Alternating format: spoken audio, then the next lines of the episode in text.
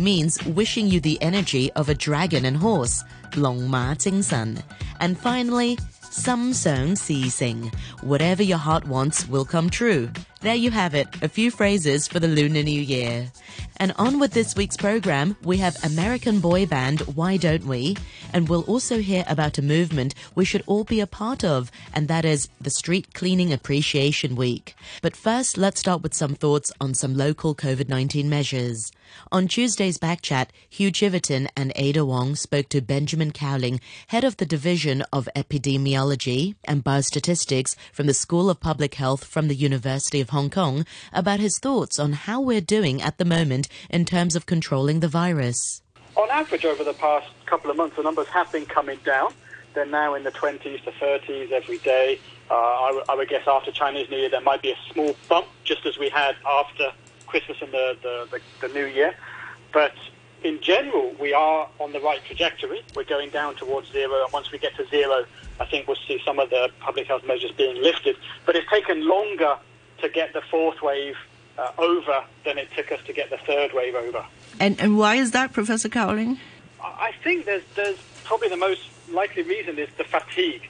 So uh, I've been doing some, some studies, collecting some data in Hong Kong over the past year on how people are behaving. And one of the things we've noticed in the past few months is that people aren't uh, as compliant with the recommendations to, to stay at home, to avoid crowded areas, um, to avoid social gatherings. They're not as compliant now as they maybe we have been in the past. Um, and you can see that when you when you go out in Hong Kong, you see there's more people about. If you think back to March, April, it was like a ghost town. Even in June, June and July, a lot of people were staying at home in the peak of the third wave. And now in the fourth wave, I think there's a bit of fatigue. So that, that does mean that, that it's going to take longer to, to bring the numbers down to zero. And is the government's um, sort of like ambush lockdown measures, uh, do you think it's working? Uh, so you, said working, but I'm not really sure what the, what the intended outcome is. I haven't heard a clear explanation of the, the whole concept. Um, what we've seen in the past year is a lot of clusters of COVID cases. You remember the dance hall cluster, the ballroom dancing cluster, uh, going back to July. There were there were quite a few clusters. Going back to the, beginning in March, we had the bar and band cluster. There's been a lot of clusters of infections, but very rarely have we seen clusters of infections around a single housing estate where there have been previous cases. I think the Lek Yuen estate comes to my mind in, in June last year when there were uh, some cases in that particular housing estate. But in general, in the past year, we haven't seen clusters in housing estates. Of course, within households, there are. There, there's a lot of transmission in Hong Kong has been from one household member to another. But beyond a household in a single flat, we really haven't seen a lot of transmission in housing estates. Of course, there are these, these old buildings with the sewage problems, maybe, or the, the ventilation issues, uh, and, and there have been small numbers of cases linked to those in those old buildings. But in general, I, I don't really understand the rationale because if there was a case last week in my building, it doesn't mean that there's likely to be an outbreak this week in my building. The same as if I go to play the Mark Six, I'm not going to, to, to go to the betting shop where the, the winner placed the bet last week. You know, the, these things, uh, there's a lot of chance, a, a big element of chance in, in where cases can be found.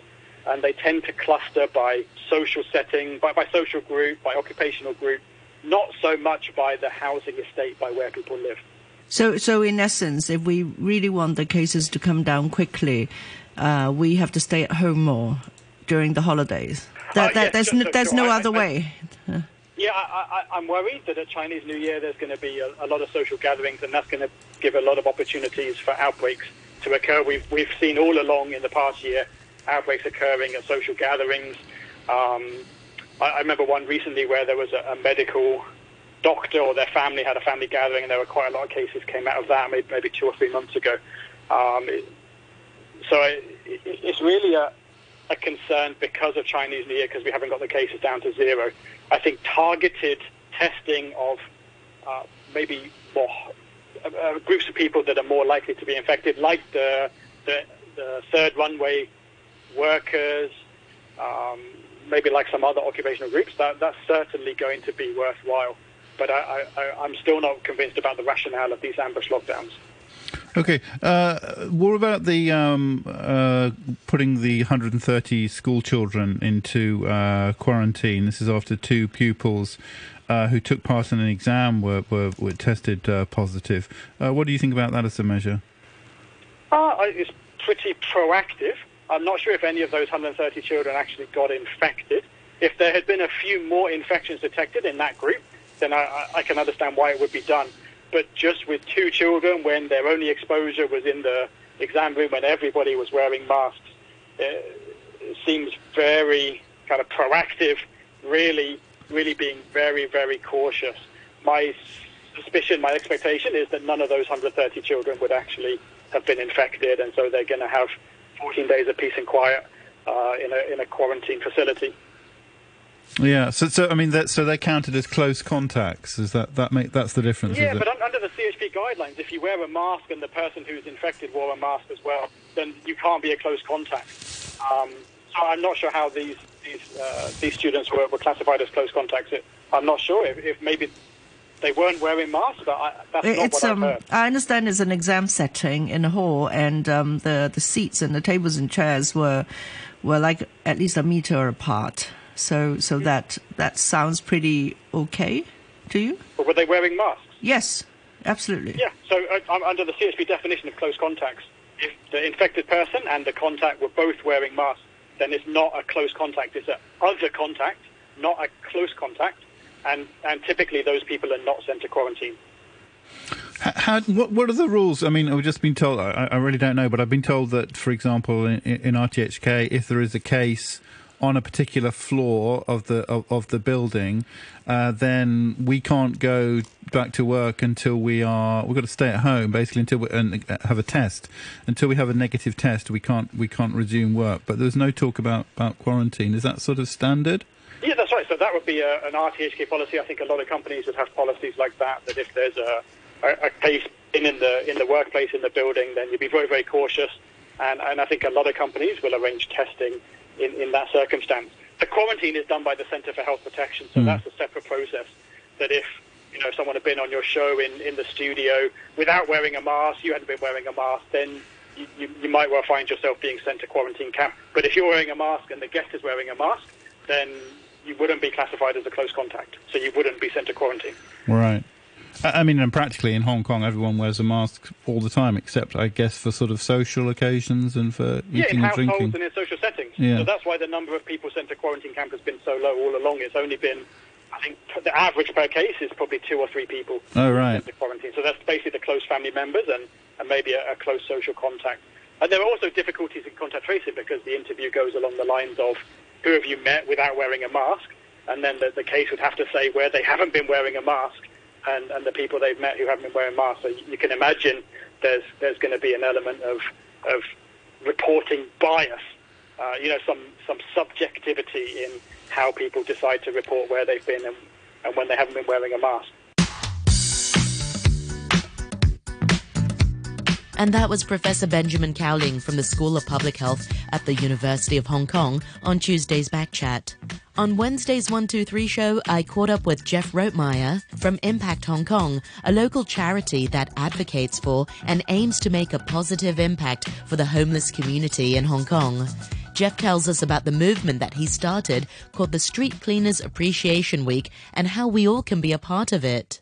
You know, in getting to getting on these walks, you meet a lot of street cleaners, and then you really see very clearly the amount of work that they do each and every day.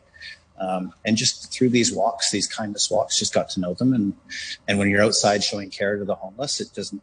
You just bring extra stuff, and we also started caring for them as well. Exactly. Why is it important to sort of reach out to this group? I feel like this group is, we often say, oh, our street cleaners, you know, they do so much, but there's not a lot of recognition for them.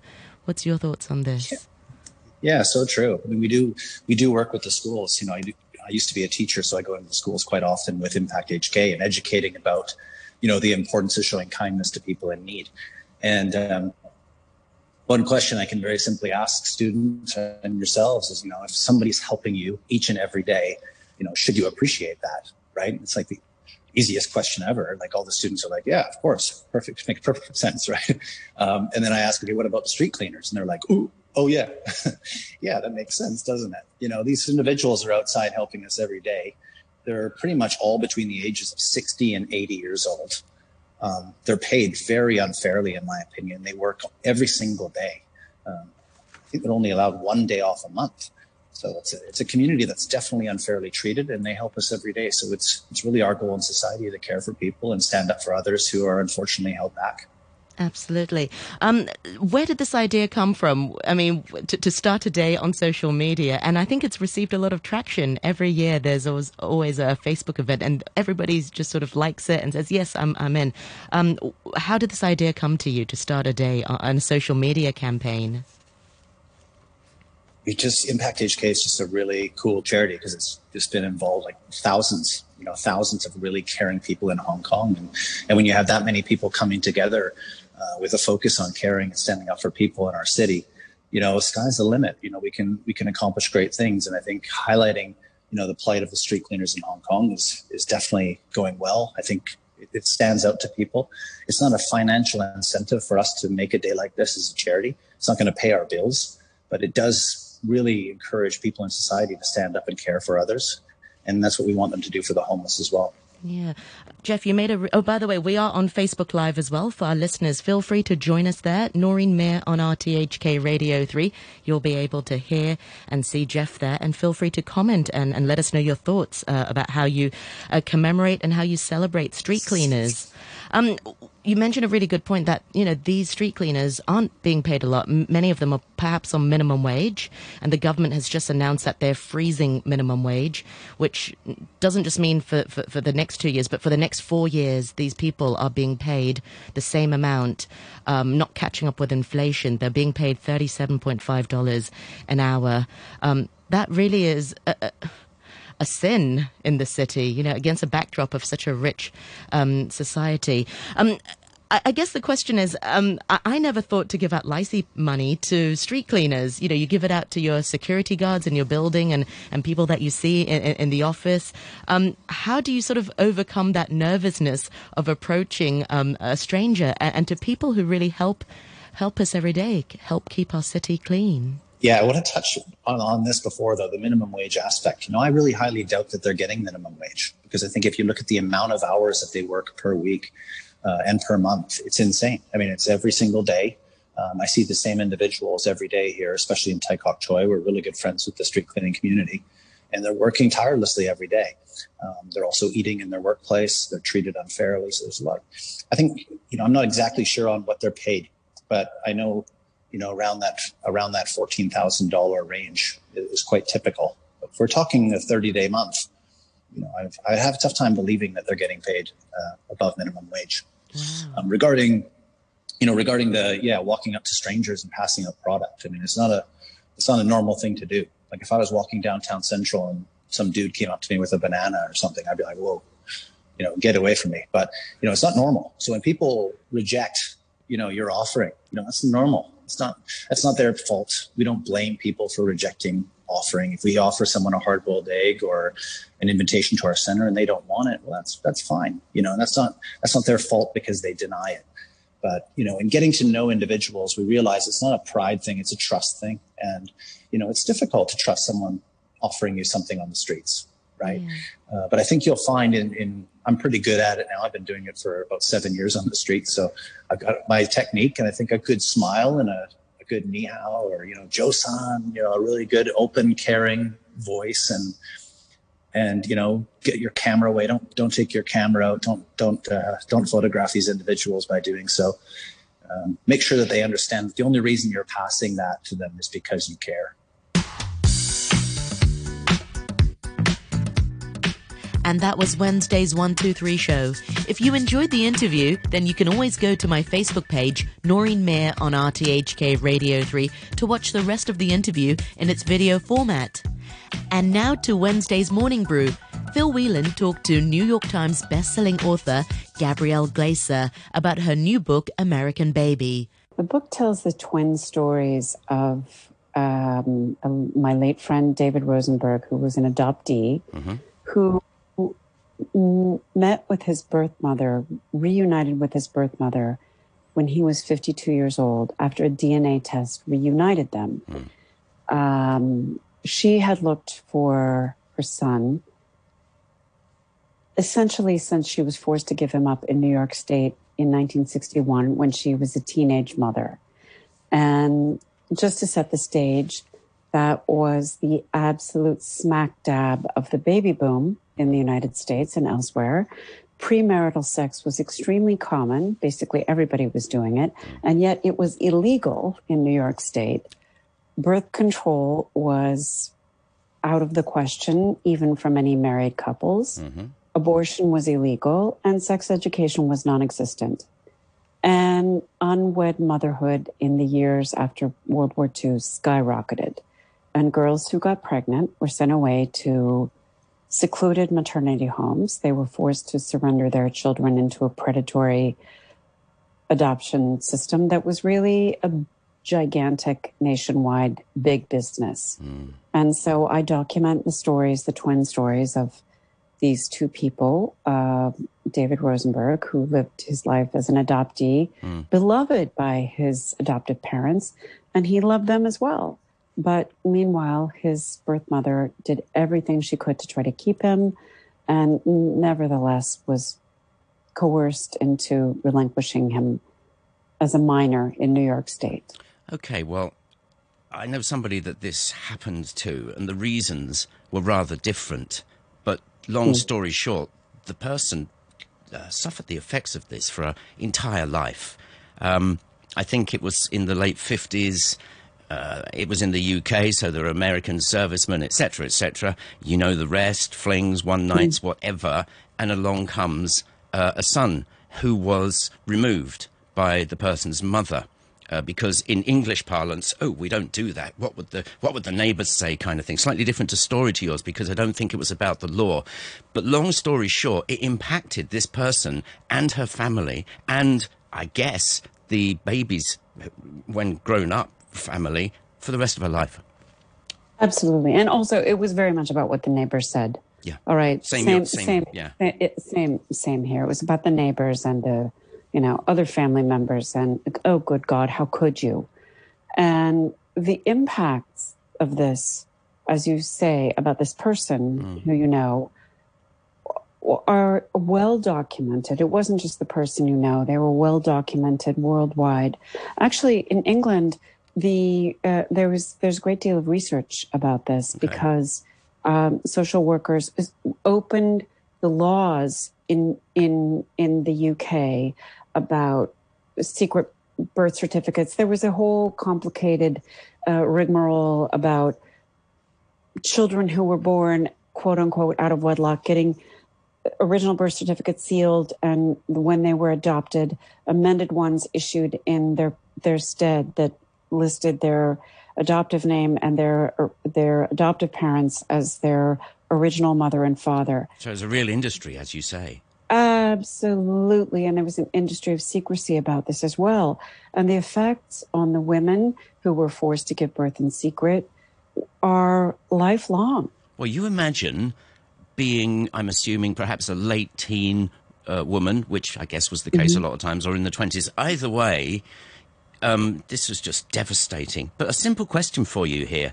Do you think parents were harder in those days? We hear these stories about how people were tougher in times gone by. But for a mother to say, no, I'm taking this baby.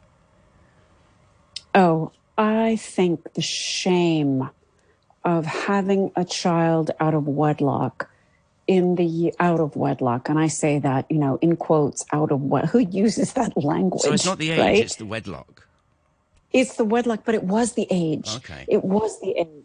Because in those years, single motherhood was absolutely unforgivable prior to the establishment of a growing middle class that was coming along in the UK, booming mm. in coming along in the UK more slowly because of the after effects of the war which were devastating in England, oh. and less so in less so in the United States, where there was a middle class post war economy that was booming, right. and suddenly the conformity about creating being creating a family only close to hearth and home that was simply not acceptable. In the years before the war, if you had gotten pregnant out of wedlock, you out of wedlock again. I say those words.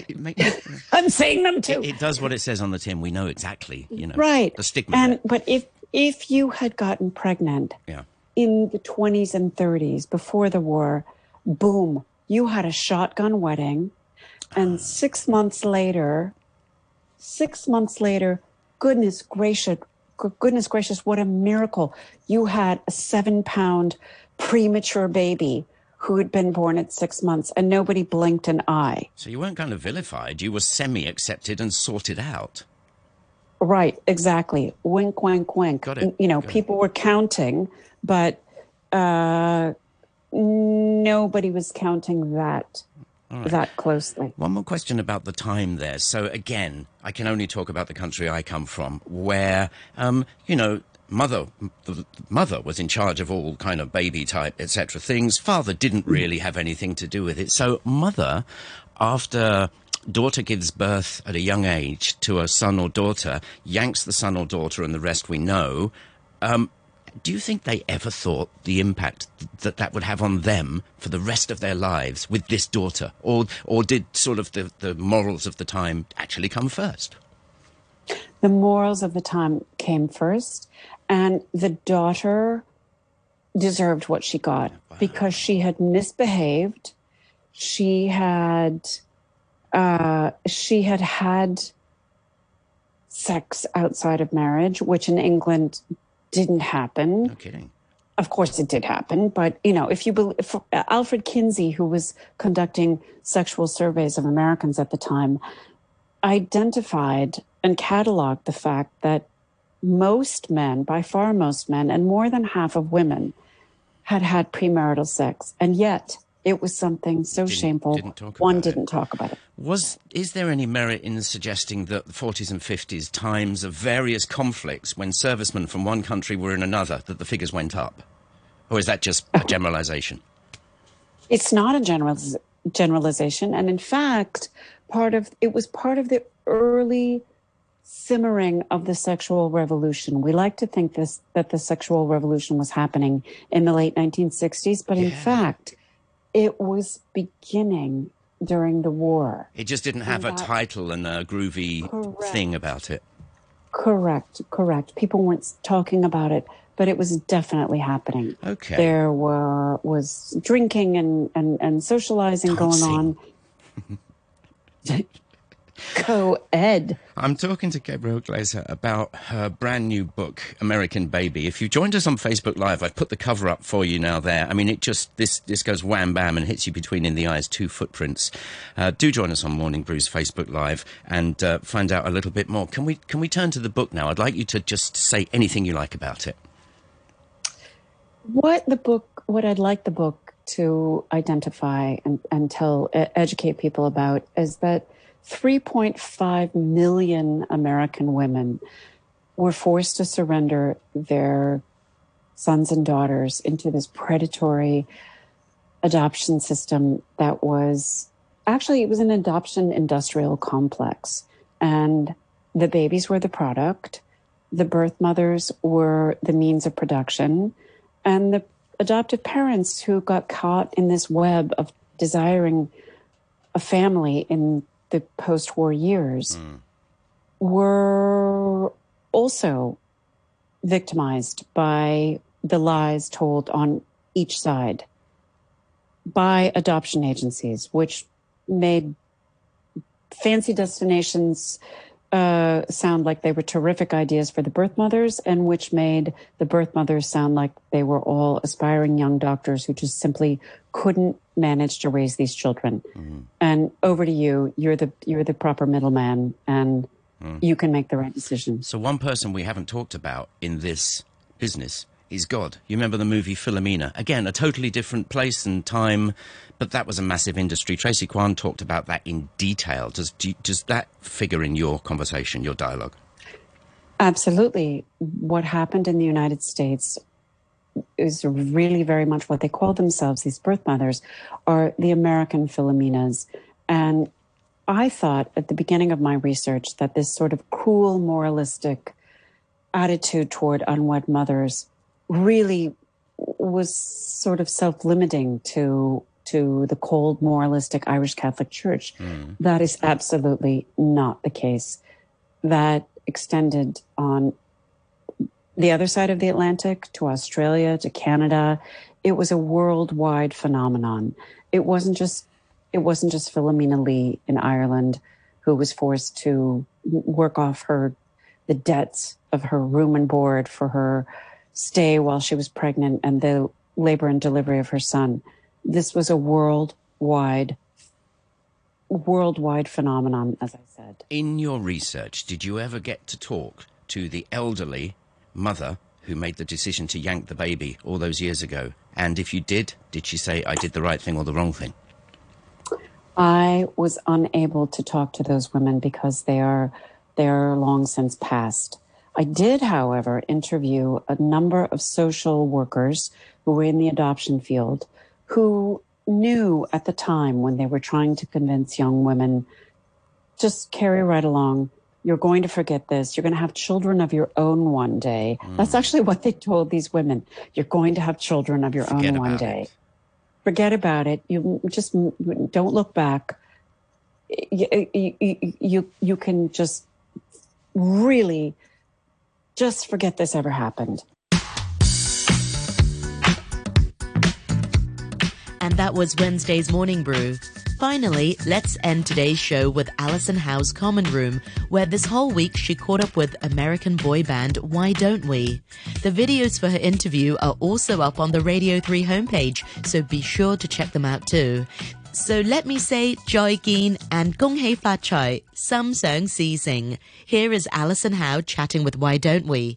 Joy Geen. Yes, so good to see you guys. Jonah and Zach back in the house. I feel like if we keep hanging out like this, we're just gonna have to bring you over to Hong Kong, which is no, uh, in real life. We gotta see each other in person. totally. So congratulations! I know that the new album is happening. What a perfect description of the last year. Feels like there were more bad ones than good ones, though. Yeah. Uh, yeah. Well, yeah. Yeah. Probably, probably. Yeah. So we started writing this album like before COVID happened on tour. So that was more of the good times, and then once COVID happened uh, it was it was easier to write about more of like the anxiety sides of things or the breakup side of things. Like, yeah. uh, you know, 2020 wasn't the best year, but we made the best of it and tried to be creative. Yeah. And the outcome is amazing. I'm loving everything they've been releasing so far. Thank you so much. It's been great. I mean, we're so proud of it. We're so happy to have it out. It's like our baby has been released into the world. Yay! Ta-da! So walk me through the different songs that we have access to so far. I mean, first of all, Fallin' Adrenaline. I know there's a new AB6IX kind of feature to it. How did that come about? Yeah. Um, so Fallin' came actually. The, that was the last song we wrote on the whole album. Um, we had everything else done. Uh, went in to write a different song actually, and Daniel pulled up to the studio with uh, the melody of Fallin' in his head and a little bit of a beat started. And then we just wrote Fallin' really quickly. It came out really easily. Um, and like an hour. Yeah, it was about an hour. Wow. Um, yeah, that one just felt really special, and it felt like a great way to open up the album with those big drums right in the beginning, and yeah. felt like a good intro to the album. If you're the first time listening, you like you know gets everyone excited. It felt like, um, a, like a good single to start off with. Yeah, it was like perfect. And then it was really cool that AB6IX decided to hop on it. Yeah, they, that was crazy. They said they, they really like liked the song and they wanted to, you know, do a remix of it. We were excited about that because we're such big big fans of K-pop. So it was like just so exciting that they were going to do something. So it was fun. It was fun for the, to hear what they did. And um, I saw that they posted like a behind the scenes of their studio day making it too. So that was interesting too oh. to like see them. That's so awesome. I mean, that intro just gets all the screaming happening. I would imagine this being the opener of like your tour when it happens again. Right. Yeah, we'll see. I don't know. I don't know. I don't know. We, we don't know the, the order yet, but we'll see.